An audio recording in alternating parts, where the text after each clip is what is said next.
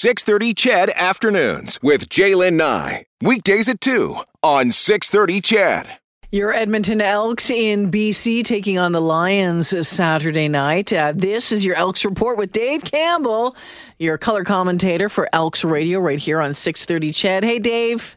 Good day. All right. So, when you're taking a look at how this team is being put together right now, and Chris Jones back as head coach, how optimistic are you about their season?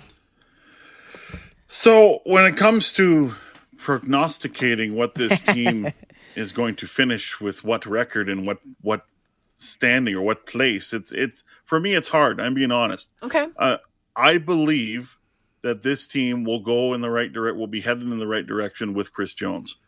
There are so much there's so much new to this team mm. That I don't know how quickly it's going to take. It could be right away. It could be halfway through the year. It might be a struggle for the whole year. They might surprise people.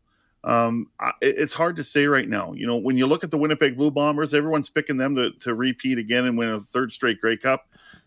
I mean, that's easy to do because they have continuity. They have the same yeah. coaching staff. They have a lot of the, the same core. They did lose some pieces. You, you look at the Calgary Stampeders, they're a young team.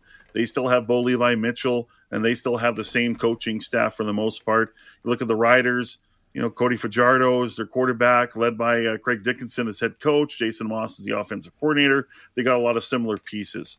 You know, here in Edmonton, there's a lot of new, but there's a lot of people that trust in Chris Jones's vision. And uh, the odds makers don't, though.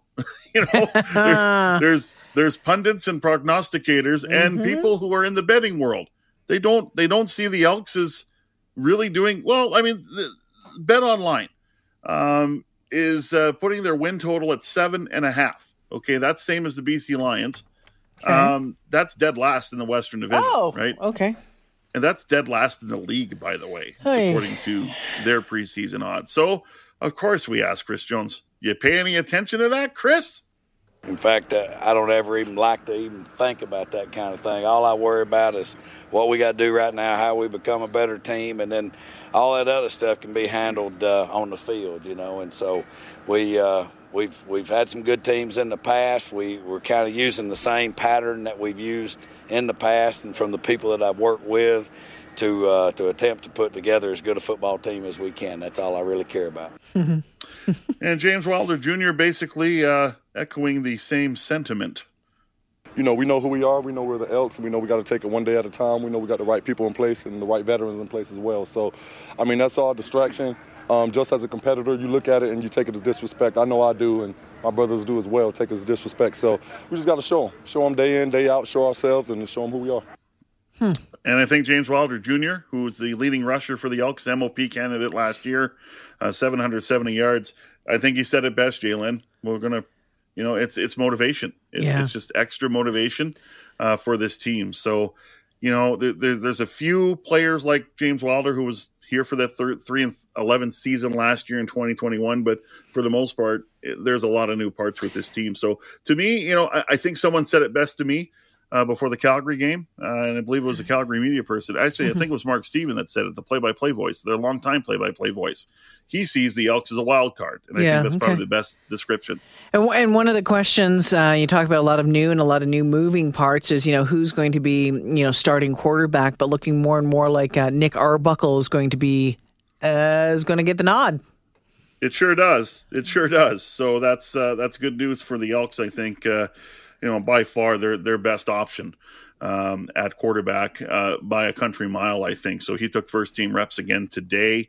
Uh, so I believe he will be the starting quarterback, and he looks healthy. He's coming off that chest injury, uh, uh suffered in the uh, preseason game in Winnipeg. Didn't play last week against Calgary, so he looks good to go. Uh, there were more players that were limited yesterday that took full participation today, but there's some that didn't. Aaron Grymes. dealing with a knee injury and Nafees Lyon coming off of an illness, both did not participate. So I would expect both are going to be down for this game on mm-hmm. Saturday. Mm-hmm. So it's going to be a lot of new fa- uh, faces in that secondary. I think from front, uh, from the the short side to the wide side field of the field is going to be it's going to be all completely new, but not the Chris Jones. I mean, he knows Ed Gainey from his time with the Saskatchewan Roughriders. He knows Jalen Collins and Tristan Decoud from the Toronto Argos last year. So, uh, and Matt Elam, who's the American safety. So he's going to have a lot of faith in these guys, but you know, they, they haven't played together yet.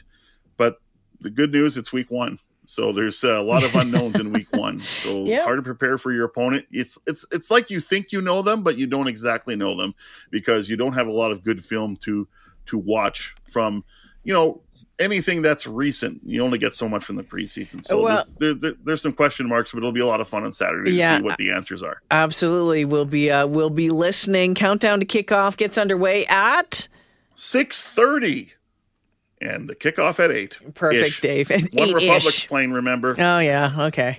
Oh yay. All right dave we'll talk to you soon. Thanks for this. Thank you very much yeah dave, dave campbell with your elks report